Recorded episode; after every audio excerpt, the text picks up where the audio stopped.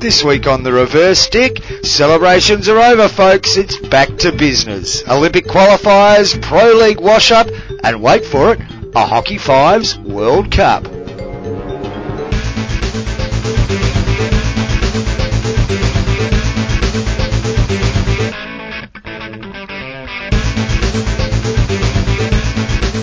Welcome back to episode 101 of the Reverse Stick, the Global Hockey Podcast. My name's John Lee. My co-host is Matt Allen, good to be here, John, for Series 2, Episode 1 of The Reverse Stick, the Global Series Hockey 2 Podcast. Very don't- good. that- that's what they do these days, isn't it? You've got to break it into series, and we, we kind of had a week off. We're, we're not strictly not the weekly hockey podcast unless you joined us for our live Pro League party on YouTube. one of the five people that did. No, no, no. We had a did- peak of nine at one stage. Ah. I think there was uh, circa 50 plus uh, views through the uh, through the event. Let's call it an event. And uh, I swiftly deleted it uh, the following day, so there's no incriminating evidence. It was an experiment for us. It was. It was never meant to be a showcase of our skills or abilities. It's been a long day. Um, I was a little Oh. tired and emotional by the end of it. It's been a very long two or three days. Yeah. Yeah. Um, but no, you're, you're right. It was an experiment. We had a crack at it. Hopefully, those of you that enjoy, uh, uh, enjoyed enjoyed it. I don't know if enjoyment's the word. Joined us. Uh, I don't know. Go, had a giggle anyway, and uh, um, thanks for for joining in. You can subscribe on our YouTube John, channel, John. Just Yep. search for the reverse stick. It's, it's good to be back here without a beer in my hand actually, because it's been a few Sat- Saturday recordings of late. It has. We're back on a Friday today. And, uh, of course, the, the big, uh, streaming last Saturday night broke my computer. yeah. it's broken. Oh well. We'll push on anyway. We got lots to get through, don't we? Oh, it's a big show. Well, let's start with this stuff.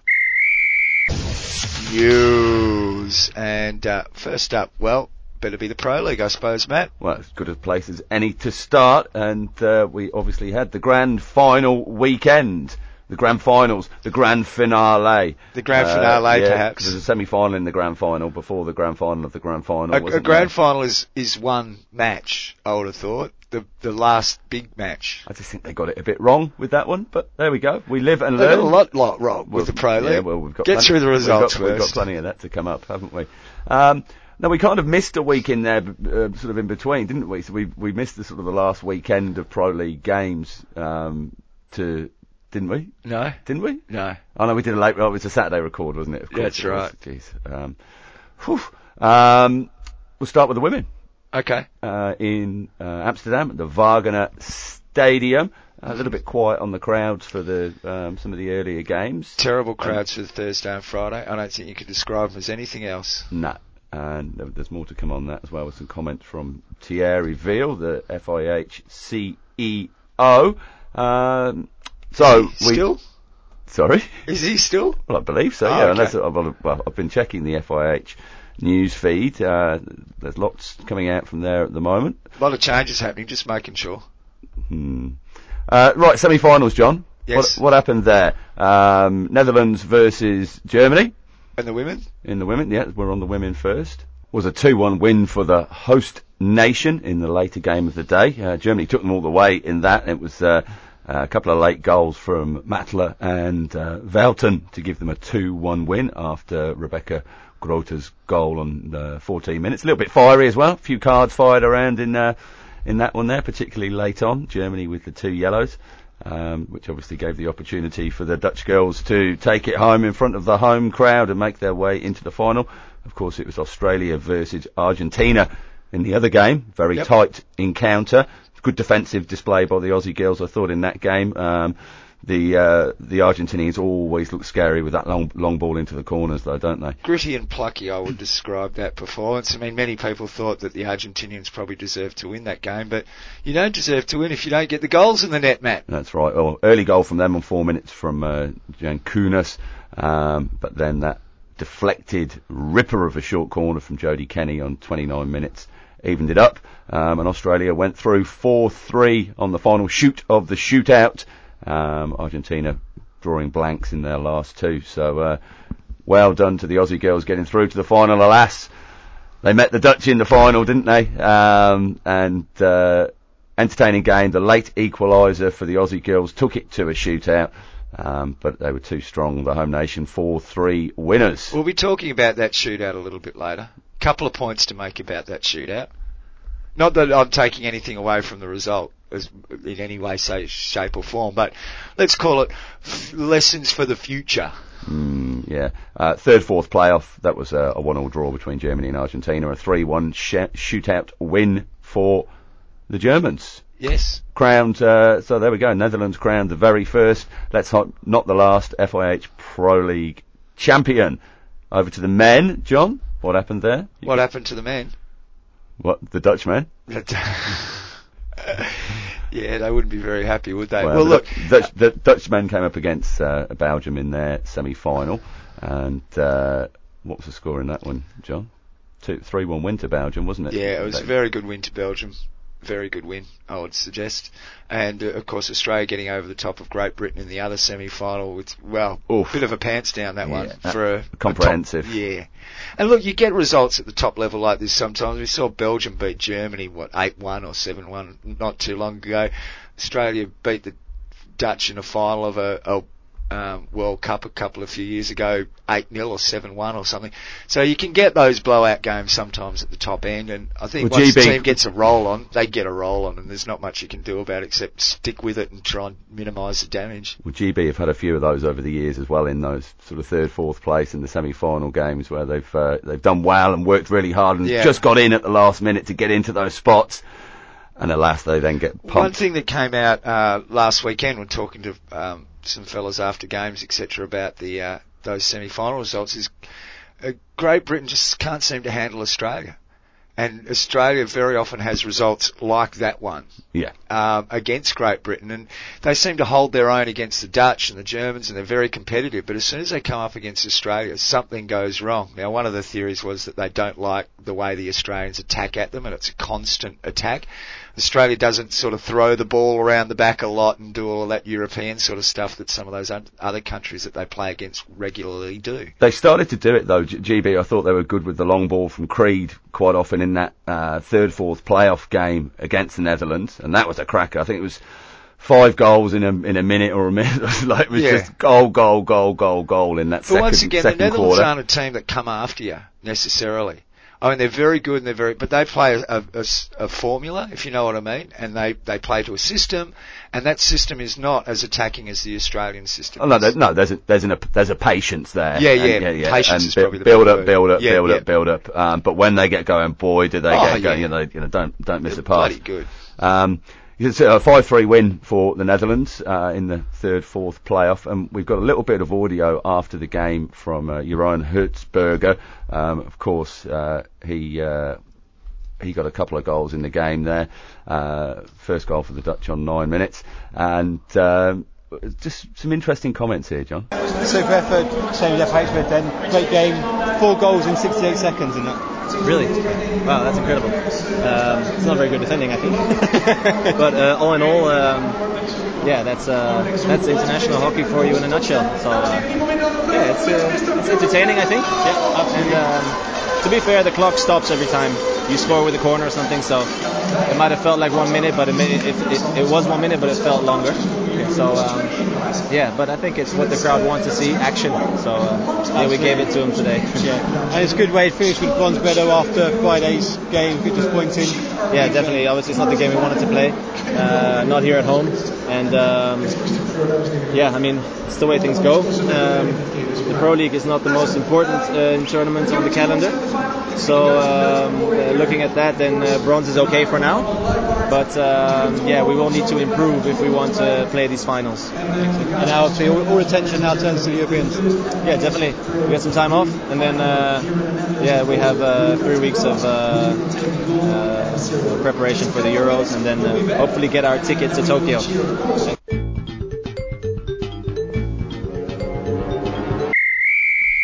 Jeroen Hertzberger talking to Jay Bloomfield from Hockey World News. More on Hockey World News coming up later in the show. Uh, what do you reckon to the comments about um, the Pro League isn't the most important competition?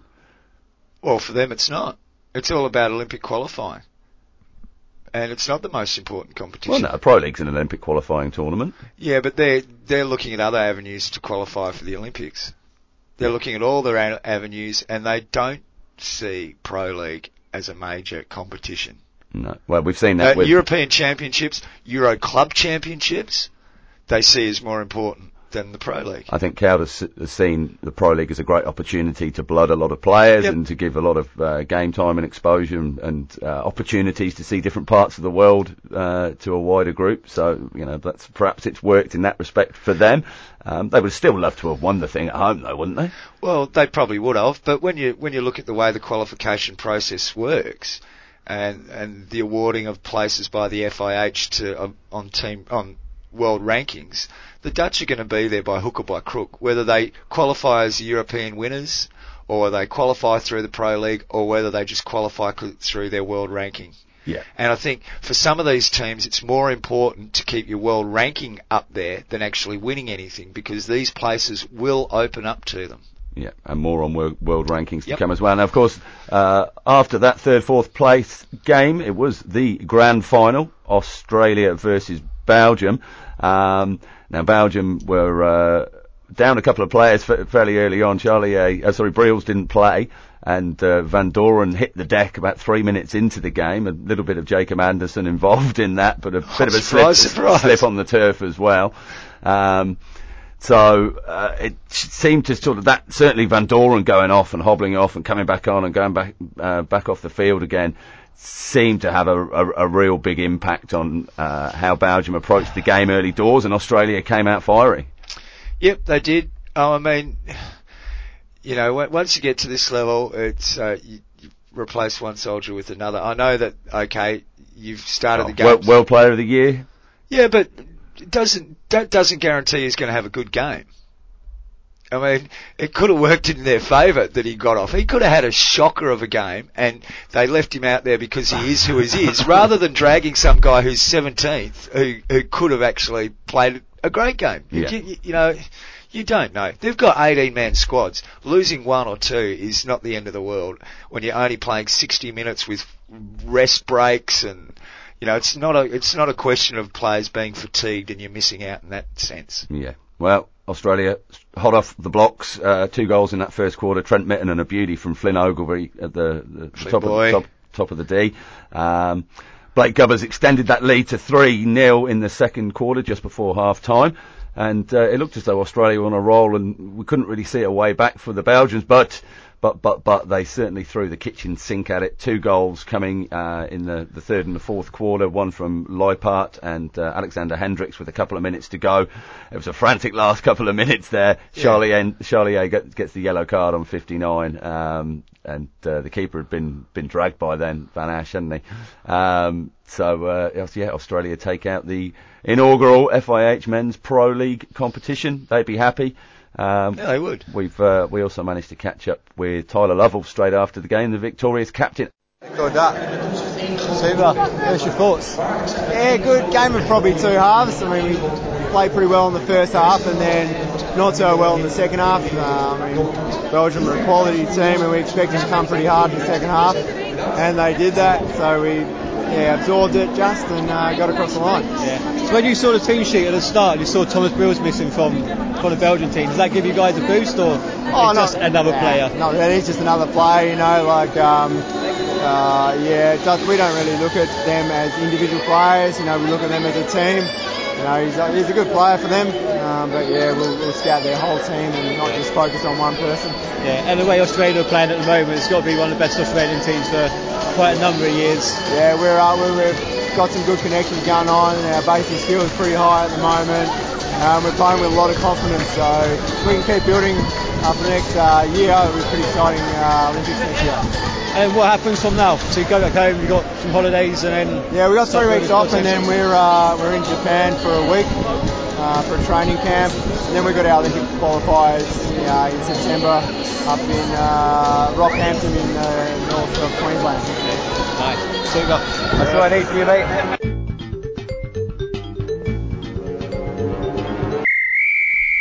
I think Australia did the, the clean sweep on, on on virtually all of the uh, individual player awards, didn't Did they? they? Yeah, they did very well. Um, Rachel Lynch, I think, got goalkeeper of the tournament as well. Wasn't she goalkeeper Um, of the finals? Oh, maybe it was. of the I don't know. There was lots of stuff Lots of being little handed yeah out. glass there. plaques being hand, handed around. Yeah, they were. And interesting that after after fighting out that magnificent game, you know, that they needed all those extra rest breaks for because it's such a taxing game, they made them run upstairs to go and collect them. What's well, going on Well, there? let's do let's do a bit of post analysis on on the Pro League in general and the finals in just a moment. Couple, Okay. couple of other bits of news. Of course, we've got the we in between shows we've had the hockey series finals in Valencia and Hiroshima finish up. Yep. Um, so who's uh, who's made their way through qualifying there, John? That's a Uh, very good question, Matt. Spain um, have gone Spain, through. Canada, Spain and Canada from um, the Valencia. Valencia, and uh, in Hiroshima, India, and come on, John, India Japan. and no, Japan are already through, aren't they? But they they got to the final, didn't they? Because Japan finished in the top two and cannot qualify for the Olympic qualifiers because they were already qualified. The team that finished third does not automatically qualify for the FIH Olympic qualifiers. Any such additional place is determined by the world rankings. Okay, so that place in the Olympic qualification tournament is now open for the FIH to apply to the next highest ranked team that missed out. That's right. Is that how it's going to work? Yeah. Okay. Oh, well, it's very confusing. That we'll get to that very shortly. Um, yeah. So still five spots up for grabs um, on the women's side of thing. I think it's four on the men's side um, to be determined by the FIH we World we'll- Rankings. We'll wait for that because that's part of the Olympic quality. Yeah. So, shall we just move on? Let's move on. Oh, one last bit of news. Uh, Okay. ho- um, Hockey Club Minsk in Belarus. Uh, they've won the men's title there, so they're heading to the EHL next year.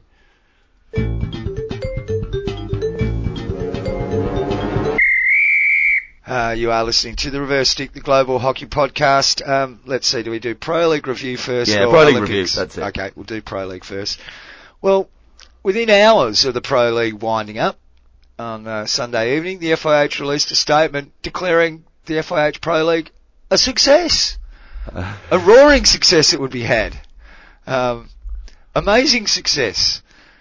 And it just struck me that how the hell could you tell that less than 24 hours after the event has finished? Well, because there was an executive board meeting just before it finished, mate. So the press release was already sorted out. Um, They wrote it- that on the Thursday, it does also say, while acknowledging that, like for every project coming to birth, some areas will re- require adjustments. The EB expressed its high satisfaction with the first edition of FIH's Global Home and Away League. Well, the first adjustment they should be should make is reporting on these events accurately and fairly, rather than just telling people, "Oh, it's a success," and not not giving us any information that would allow us to come to the same conclusion they did. Well, look, I think one thing that we would have to agree is the next line here. The top level of play, the regular frequency of high quality matches, the abundance of home games, and, and for some teams, the attendances were assessed as particularly positive outcomes. Alright, first two lines there. Top level of play, regular frequency of No, the games. wasn't. It was not regular frequency of games. Well, no, it was but quite infrequent. It was quite infrequent. When you- when you're but there were, but there were lots of games. games. Yeah, there were lots of Yeah. games.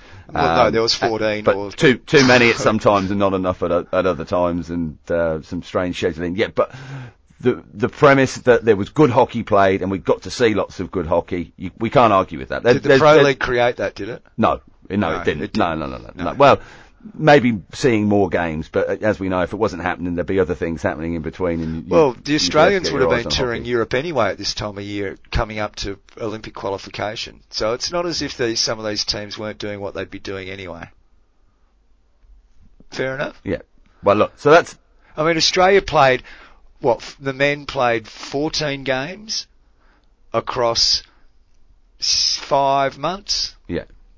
Really, it took you five months to play 14 games. Yeah, well, there was a fair few games in between as well, because every time they they play somebody, you you get some practice matches happening anyway, wouldn't you? Well, the, uh, the point being, it wasn't as frequent and as, as the FIH is making it out to be.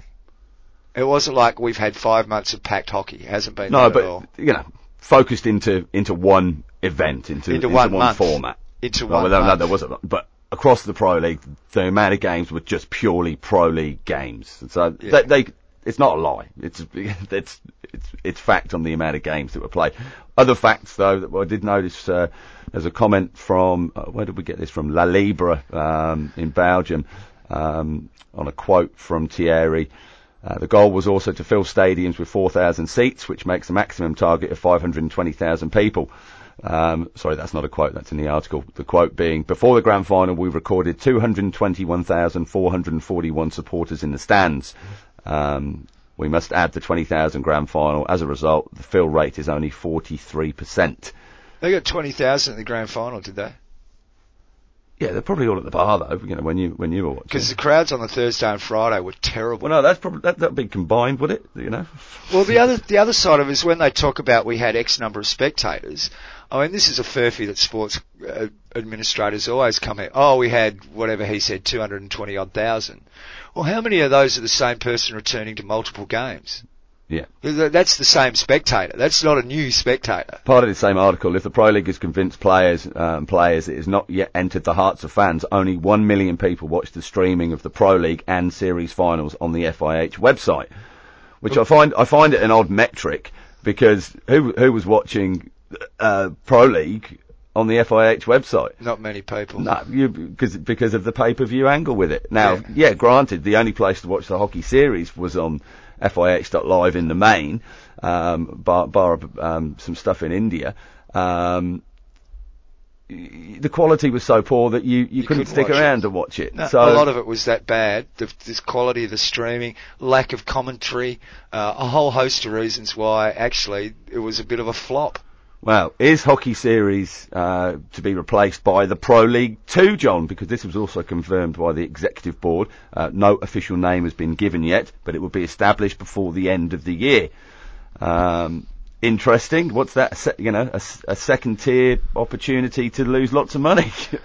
well, that's that's basically it. I mean, what we haven't had from the FIH is any sort of idea of the financials involved with this competition. We've had nothing with a dollar sign attached to it to let us know, you know, what that relative financial success was or lack of for the Pro League. Now, when you consider the FIH farmed out a lot of the costs to the national associations, it it's probably the only way you're ever going to tr- find out what the true financial situation of the Pro League is, is by going to each of the international, each of the, the national associations and getting their figures.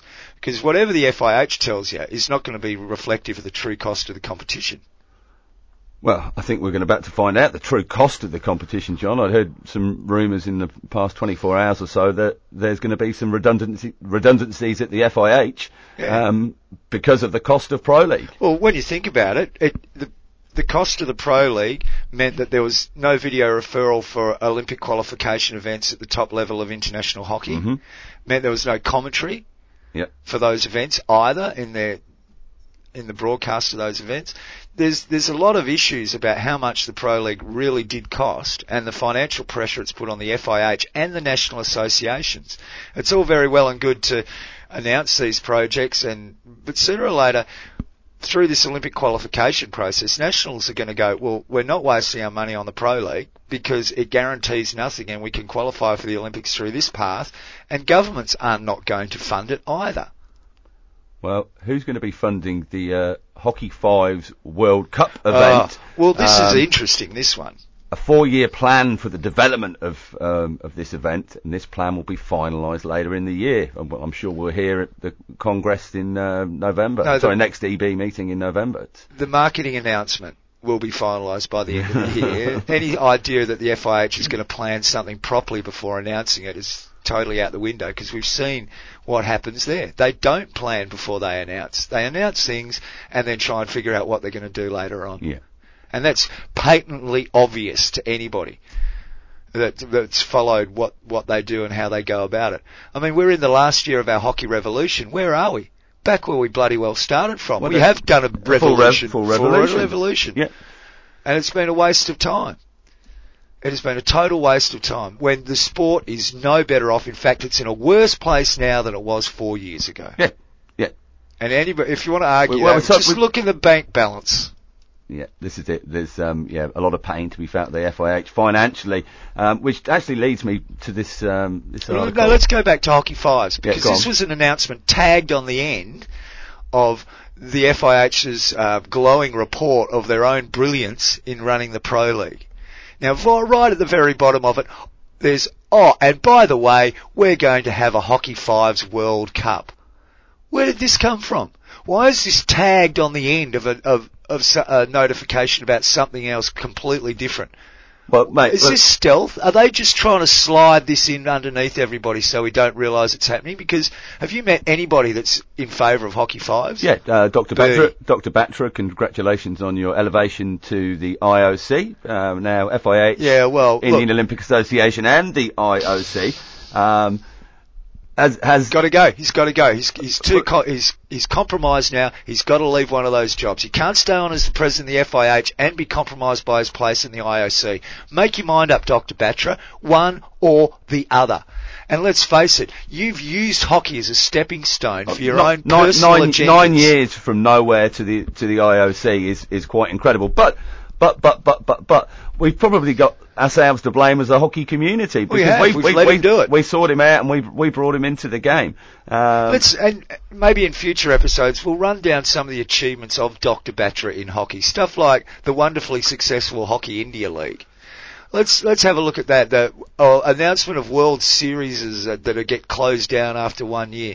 Let's have a look at the way that our game has been diminished by the lack of funds that have been sucked up into flying ex-presidents around the bloody planet. It's just No, no, no, no. Hang on a sec.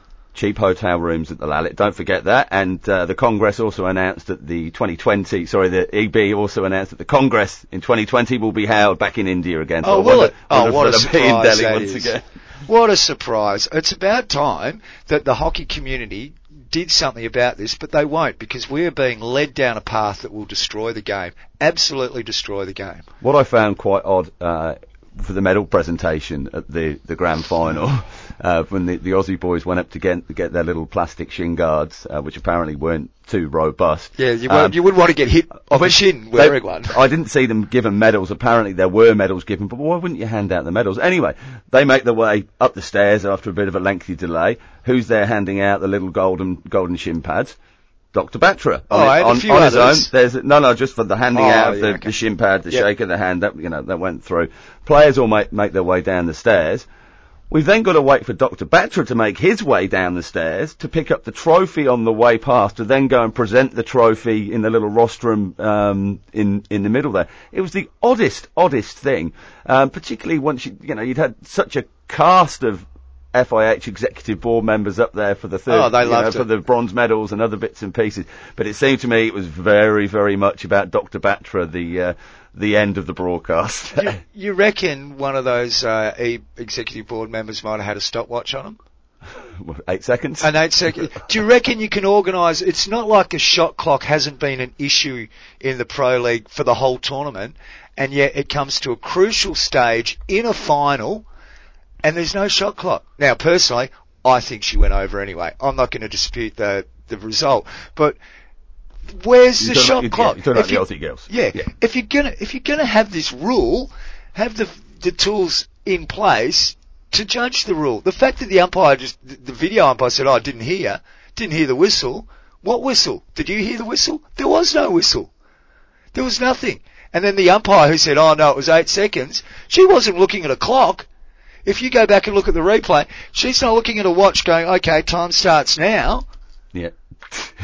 She's she's just gone, "Oh no, that must have been eight seconds. It must have been eight seconds." I couldn't hear your whistle. Oh, jeez. I mean, that's an abs- in a in a an event like that. This is the prime showcase piece. You got no shot clock. Are you kidding me?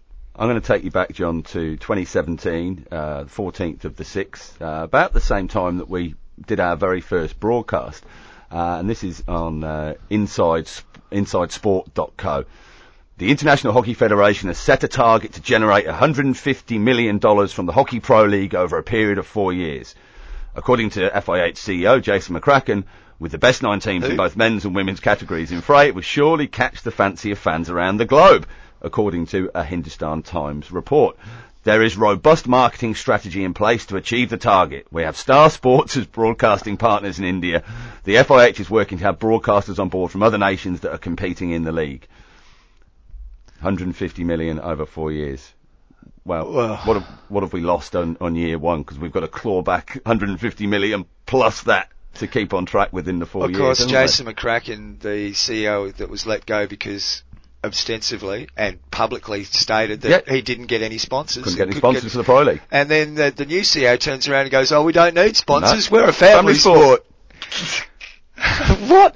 Really? You don't Um, need any sponsors. well, Who's inter- paying for it? Well, it'll be interesting to see uh, who who does depart uh, the FIH if if the rumours are true that there's 10 to 12 uh, people whose job, jobs broom. are on the line. They need a bloody big broom. um, because uh, you think somebody in sponsorship might uh, might need refreshing. Honestly, anybody that that's been involved with the FIH for the last 18 to 12 months, if they put down their association with them, the FIH on their CV, and I'm a recruiter, what would you what would you be think? Oh, so you're responsible for this shambles, are you? Okay, no worries.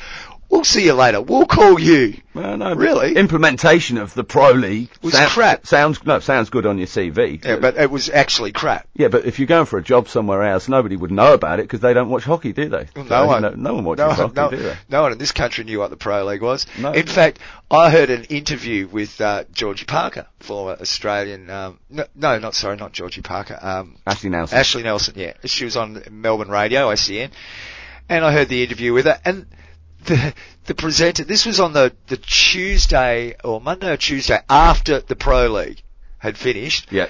Um, the the guy got on there and, and he said to her, "Oh, we've got um, Ashleigh on today to um, you know talk about the, the great achievement of the, the women and the men, the Australian in, in the Pro League, and to uh, tell us what the Pro League all is. Mate, it's it's over. It's been going for six months, and you don't know anything about it. And this guy's you know one of the major presenters on a sports station, and yeah. he knew nothing about Yeah, it. Why? Well, ABC gave it some good coverage uh, with did. the, with the Kookaburras win as well. Thanks to Glenn Keemer for um, leading us to that one. Yep. Um, another quick thing, just on on the uh, the press release, and I've got two things on this.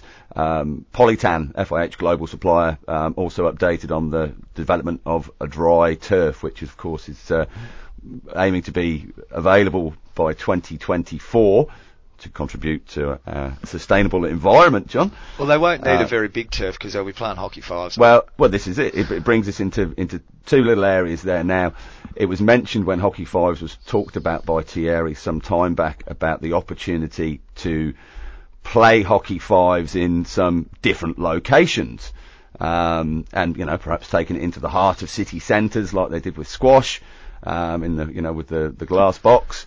Um, so let me just get up. Uh, I have had one of the young ladies at Polytan get in touch because, of course, they put the turf in um, at the Stoop, yeah. um, where uh, GB played most recently in their last um, Pro League league matches. So some of the stats, uh, the pitch they played on, John, was a Poligras Tokyo GT. So that's the brand new turf which will be used at the Tokyo Olympics, nice and up to date. And it's it's not a it's not a dry turf. It's a it's still a wet turf. It's There's- still a wet turf, yeah, but it requires up to 65% less water than other hockey pitches. So that development's already happening there. Um, so the, that pitch itself, well, those pitches, that they're temporary, removable, and repeatable, so they can go again and again and again. Um, so the pitch that went down at the stoop stayed down for about another week afterwards, and the community used that there. That's then going to get moved to Bisham Abbey for the men and women to prepare for to Tokyo. That's the GB teams. And the Bisham Abbey pitch will be moved to Lilleshall, um, up in Shropshire. Um, so it's, it's good that, you know, they're, they're getting sent around now. There's 12,500 tickets sold. A first ever big stadium event. Um, and, uh, I think the big take, take home with it, John, is that it's 60%, um, of the raw materials are, um, green regrowable. Hang on, let me say that again. It's made from 60% I'm green regrowable raw materials. You know what? We need to get Polytan on and have a chat to him about Yeah. this because it's quite interesting. I mean, when they talk about the idea of a dry pitch, why do we water pitches? It's so you don't burn your face off when you go when you plant on a, you know, it's, it's yeah, ball movement. Yeah, and, you know, so uh, there's there's be lots of really interesting technical things to talk about about you know the differences and the, the advantages of a dry pitch. Obviously, you don't have to pump bloody water on it all the time, but yeah, well, I mean, that, which would obviously, that would suit the Netherlands, wouldn't it? yeah. Oh well, what are the fire department going to do? Uh, I've gone out on the weekend. Yeah, I Yeah. suppose they need the, the overtime, don't They- they? they do. There's so many different repercussions and implications with just these small decisions that we make, isn't there? But uh, we, we should get someone on and talk about the future of. I mean, that sixty percent renewables uh, number that you Yeah. or green or whatever they call it. Uh, that, that's really interesting because you think that well, it's an artificial turf. It's going to have a lot of polycarbonate type Yeah. stuff in it. We just, if you know, if we're playing on turf, we need to make sure that they're hockey turfs and not these 3G things that you know should be okay for three different sports. They just don't suit no, hockey. Just they don't add at suit it at all. Um, are we still on the pro league? We can continue on it. Yeah. Okay, just quickly, when you install a situa- uh, a, a, a scaling system that involves percentage, you have you have the perfect vehicle for um, when games get cancelled. And we saw Argentina miss out on a finals place in the Pro League by goal difference essentially. And Argentina and Germany had been in the unfortunate situation where the match was cancelled. There was no play possible whatsoever, match right. cancelled. Now, the FI, under the old system where everything was done on points, you would have just given them a point each and said shut up and go home. Yeah. But we're under a new system Yeah. here The, the bonus point. uh, and with percentages. Yeah. So it is not points that are, that will rank you at the your first step of ranking. It's your percentage. Uh-huh. Percentage is calculated from the number of points you gain from the number of points that are available to them. That's right. Now, if you look at the rules, and they're up here on the uh, the the website. Where are we? I've got them up here. Something International Hockey Fair schedule. Oh, what have I done with it? Oh, I've got Keep going. Keep going. Event resources. Oh, we'll go to this one. Oh no, here we go. Pro League. If you go through the, the, the rules of the Pro League, there's there's nothing there that says one point will be awarded for a match that's called off. What it does state is that it will be recorded as a shootout loss. Yep. It doesn't say points will be recorded. However, when you look at the table, that game isn't reflected. That, that you count up the games, look at the table, they're one game short. Yeah. However, their percentage has been calculated on 14 games, Yeah. Yeah. Yeah. yeah. not the 13 That's games. right. Now this is precisely the situation where this percentage system has it over the other system. Yeah. Because they all that you didn't play the game, points not available. You're only calculated off the percentage off 13 available That's games right. worth As of it would be in local league here, if a, if team drops out of a grade and you, Exactly. you, you don't get to play them in the in the last round, No, yeah. that's it. Now, if you either, you can have the argument that no points are available, so they should have only had it off 13 games, or you could make the argument, well, actually, they, were, they got a point, so there was only one point available, they got that, rah, rah, rah. Either way, Argentina would have gone through under the percentage system. And not Great Britain. Yes. Great Britain only got through because the FIH determined it on points, not on percentage. I scratched my head. The tools were there specifically for this situation Yep, to occur. Yeah, yeah. Well, we, we scratched our heads in the very start about Oh, we why were- why were we having this percentage system, and we were told it was because some teams would have played more games than others at some times. that, Yeah. that was the, the reason. But then it goes down to points when it gets to the finals. Now, some point, some some th- has been made about delay, reschedule, and cancellation of a match. Rule seven point one: All matches should start and be defined by the match schedule to ensure blah blah blah blah. Uh, in the event of a requirement to cancel a match, the host National Association will media advise the chief executive officer. Now, the, the bit that's interesting is where a match, uh, where, where a match is unable to commence, the match is considered cancelled and will result in a draw recorded as 0-0 on TMS. Well, that didn't happen. It wasn't recorded as 0-0 on TMS. And where a match is unable to commence is considered cancelled. So there's no points available anyway. Yeah. Now, if you go back But up, if it's and look at cancelled, why does it go down as nil nil? there's there's nothing there's nothing in the rules there that say council match teams get one point each. Nothing. And in fact, if you go back up to four point, uh, where is it here? Um, ranking in the league, uh, it says uh, there's a there's a very interesting term here that they use. Um, uh, during the season up until the grand final, teams will be ranked by the percentage of points gained relative to the maximum number possible to have obtained at any given time. Now, that at any given time is the FIH get out clause Yeah. to use that as it, well, there was no points available to anybody because the match couldn't go ahead. So they're only going to be judged off 13 matches. Now, I'm not saying we should retroactively go back and change things or anything like that. That's stupid. I'm not that dumb. But I am suggesting that in the future, you use the system that you have put in Yes. place to the best of its advantage. Now, there's nothing in the FIH rules that say those teams should have been given one point. Nothing. It's, it's not there. And as you know, these are legal documents, and if they were meant to get a point, it would be in there saying Yeah. that they get a point. What I find interesting, Or half a point. yeah, whatever they get. When you look at, say, our local league here, there's no mention of cancelled matches and rules relating to them because they refer everything back to be a replay. We will reschedule. Anything that's cancelled gets rescheduled. There's no room for rescheduling in the Pro League, so this percentage system is actually the perfect system for them to be using to ranking teams. I didn't like it at the start of the season, but now I see the value in it, having gone through this situation with Argentina and Germany. They should have not been awarded any points, the match should have been cancelled, and their percentage calculated only on the points available from the 13 games they played, not the 14 Yep. games where they didn't play one. Yeah. And what would the difference have been on that on that percentage?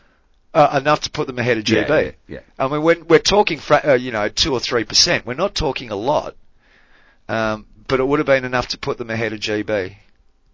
And good luck to GB. They, they, must be said, both teams lost five games and drew others. Both teams had more than enough opportunities to score the one Yeah, goal that would have got them the points. So I'm not trying to have a whinge about, oh, Argentina got dudded.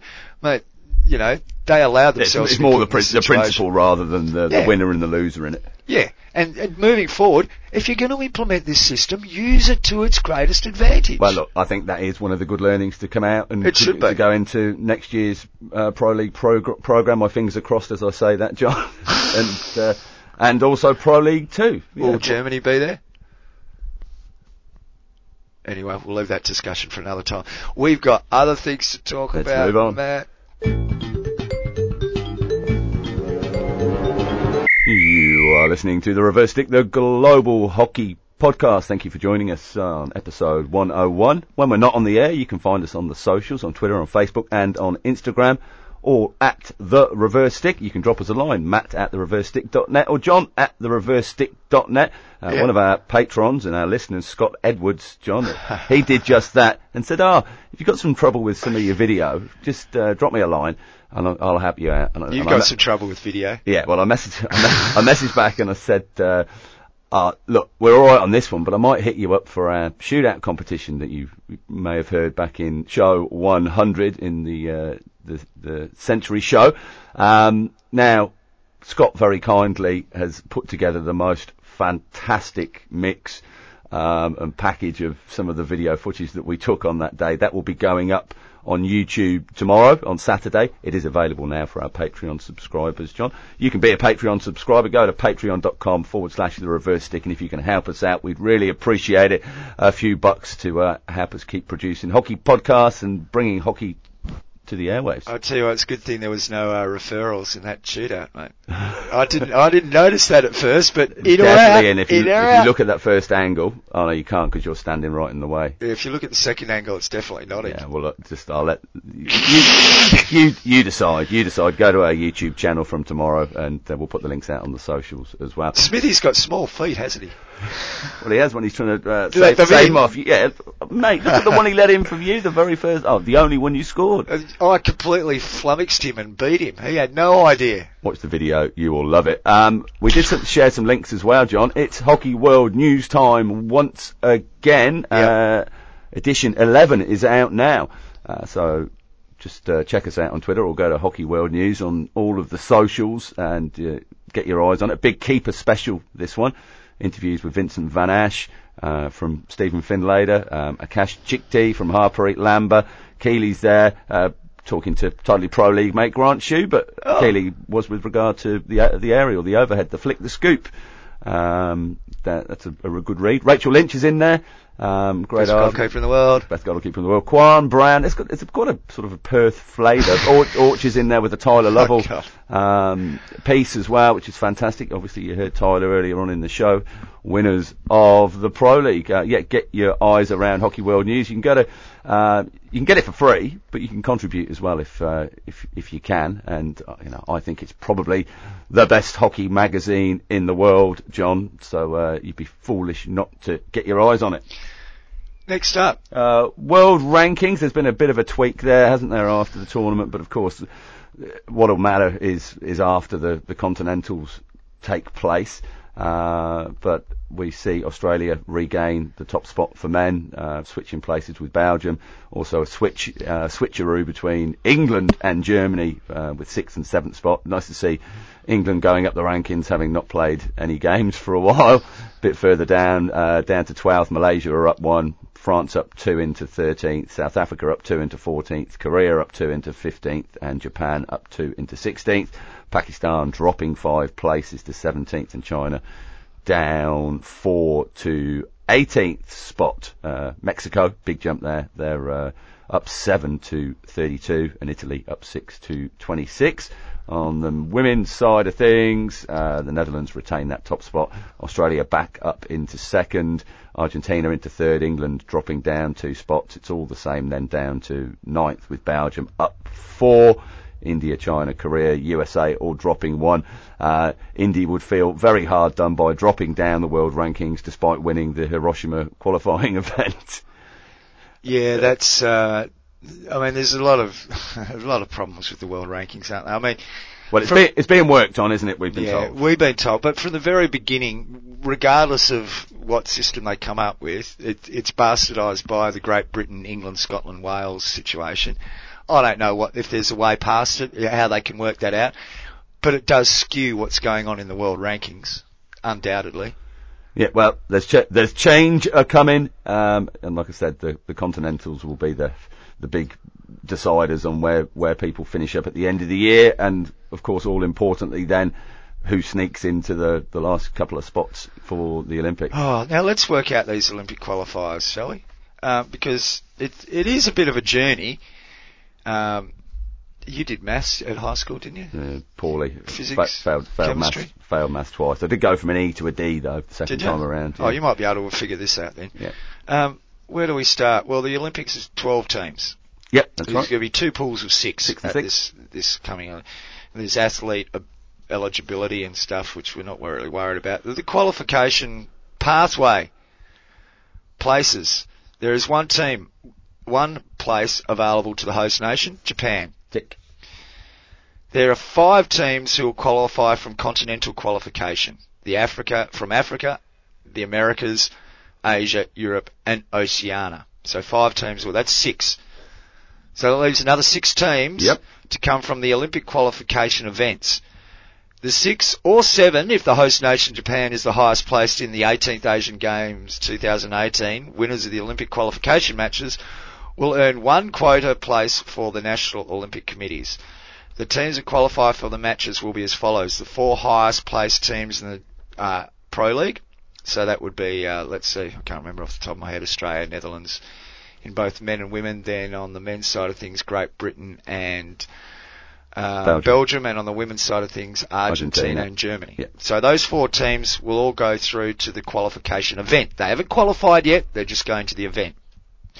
The two highest placed teams in each of the three hockey series finals. So that'll be six teams Although five with the women because Japan. because of Japan. So India, Ireland, South Korea, Canada, and Spain. Yeah. for for the women, and Ireland, Malaysia, Canada. I haven't got it in front of me. Um,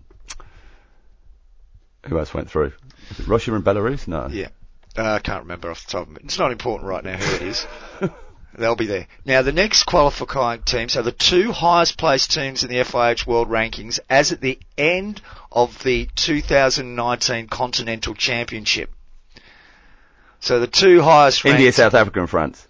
well, at the moment, Netherlands, I'm looking at the women's here, Netherlands, Australia, Argentina uh, are the highest three ranked teams. Then comes England. So you think England would get one of those places if things stay the same as they are now? GB. Uh, well, yeah, exactly.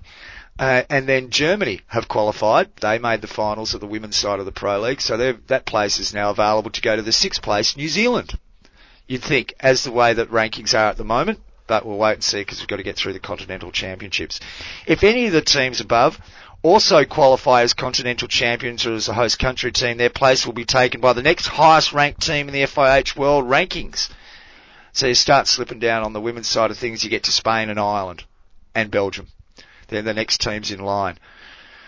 Uh, the 12 teams that have qualified will be drawn to play one another on the, over two matches. The team with the highest aggregate score over the two matches will qualify for the Olympic Games. The teams will be drawn to play each other as follows. The three highest ranked teams in the FIH World Rankings at the end of the Continental Championship will be drawn at random to play at home against the 10th, 11th or 12th place teams as at the end of the Continental Championships. Teams ranked 4th, 5th and 6th in the FIH World Rankings at the end of the 2019 Continental Championship will be drawn at random to play at home against 7, 8 and 9 ranked teams. Now that means it's not home and away, two games in the same uh, country. Yes, yeah, yeah, two home games. Two home yeah, games yeah. for the highest ranked team. If Japan is the winner of the, two, uh, the 18th Asian Games 2018, which they proved to be, their place will be taken by the next highest ranked team in the FIH World Ranking. In the event that paragraph 5, 6, 7 above happens, which is Japan winning the Asian Games, the 14 teams that have qualified will be drawn to play one another over the teams of yeah, so seven seven go through in the women rather than six going through yeah, yeah, in, yeah. In, in, the men. So that's the way it's going to work out. Now, as far as how how this will be played out, where's the the uh, events here coming up? The Asian Games have been played, and that place went to Japan. Uh, the Pan American Games will be going on from the 26th of July in Lima for both men and women. The European Nation Championship for women will be held in Antwerp and uh, will be held in Antwerp for the men as well the 14th Women's Championship, the 17th Men's Championship, both running from the 16th to the 25th of August. Then the Oceania Cup will be held from the 1st to the 8th of September. And uh, the African Qualification Tournament is still to be um, announced, the location. But it will be run no later than the September the 8th, 2019 with the teams, dates and venues for the Olympic qualification events to be confirmed on the 20th of September and those games to go ahead between the 26th of October and the 4th of November. So that so that 8th of September date is is crucial because that's when the world rankings will be decided, and you'll for the women, that's when those five extra teams will be selected to go to go forward. Into now, say Australia wins the um, the Oceania Cup on the men's side of things. They already qualified through the Pro League to go to that qualification tournament. Yeah. They win the Oceania Cup. Yeah. They don't go and another team will go in there. The next lowest ranked team will go through. Is that the way it's working? Do you know what? I don't actually know. But no, I, am trying to figure it out I too. Think I've got it here in front of me. I, it's clear. Either could be ridiculous. What's the point in going to play if uh, um, you're you're already qualified? Yeah. Um, hmm, you wouldn't think so, would you? But you've got to plan these things. You've got to schedule all, all of these. Well, they've got to have two pathways. Don't the Olympics say you've got to yeah, have yeah, two yeah, pathways? So one is through your national, uh, through your, your regional championship, confederation championship, and the others through this convoluted Pro League World Series system.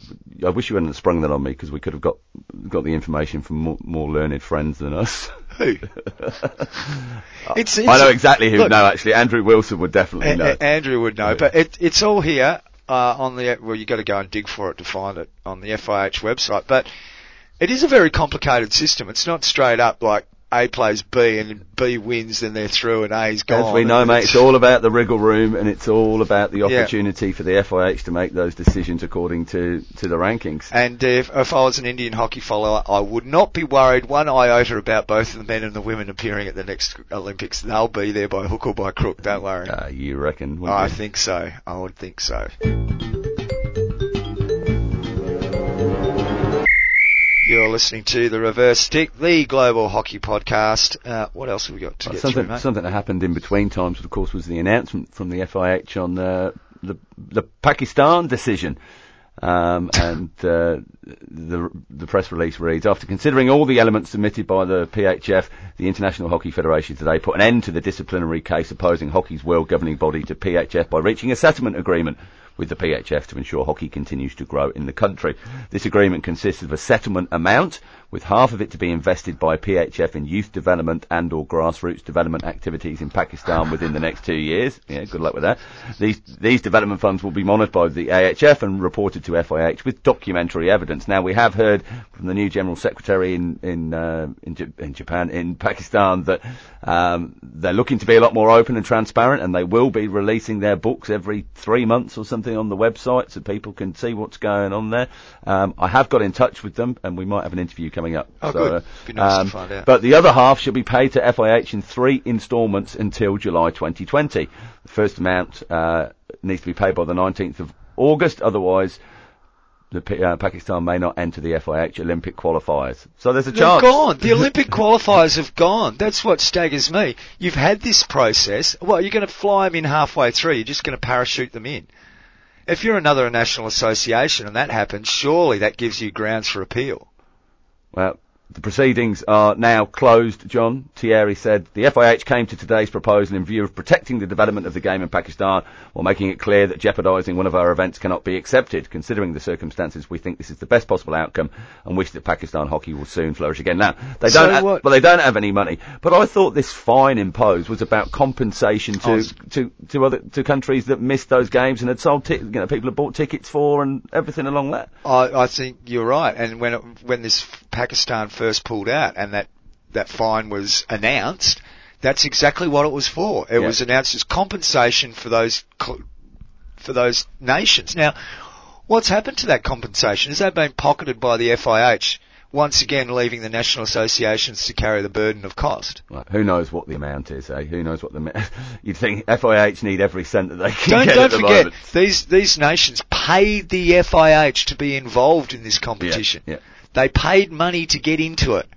Um, yeah, so that, we'll keep an eye on that, and yeah, hopefully we'll have somebody on the show soon. We, we, we're back in action, John. TRS World 11 interview going to come next week. Oh, good. Uh, uh, When I get the computer fixed. well, yes. um, and uh, we'll be back as well with another, another episode of Push Past Pundits next week. That's, uh, Oh, cool. that's all set to be recorded. Brilliant. Um, announcement, uh, competition winner.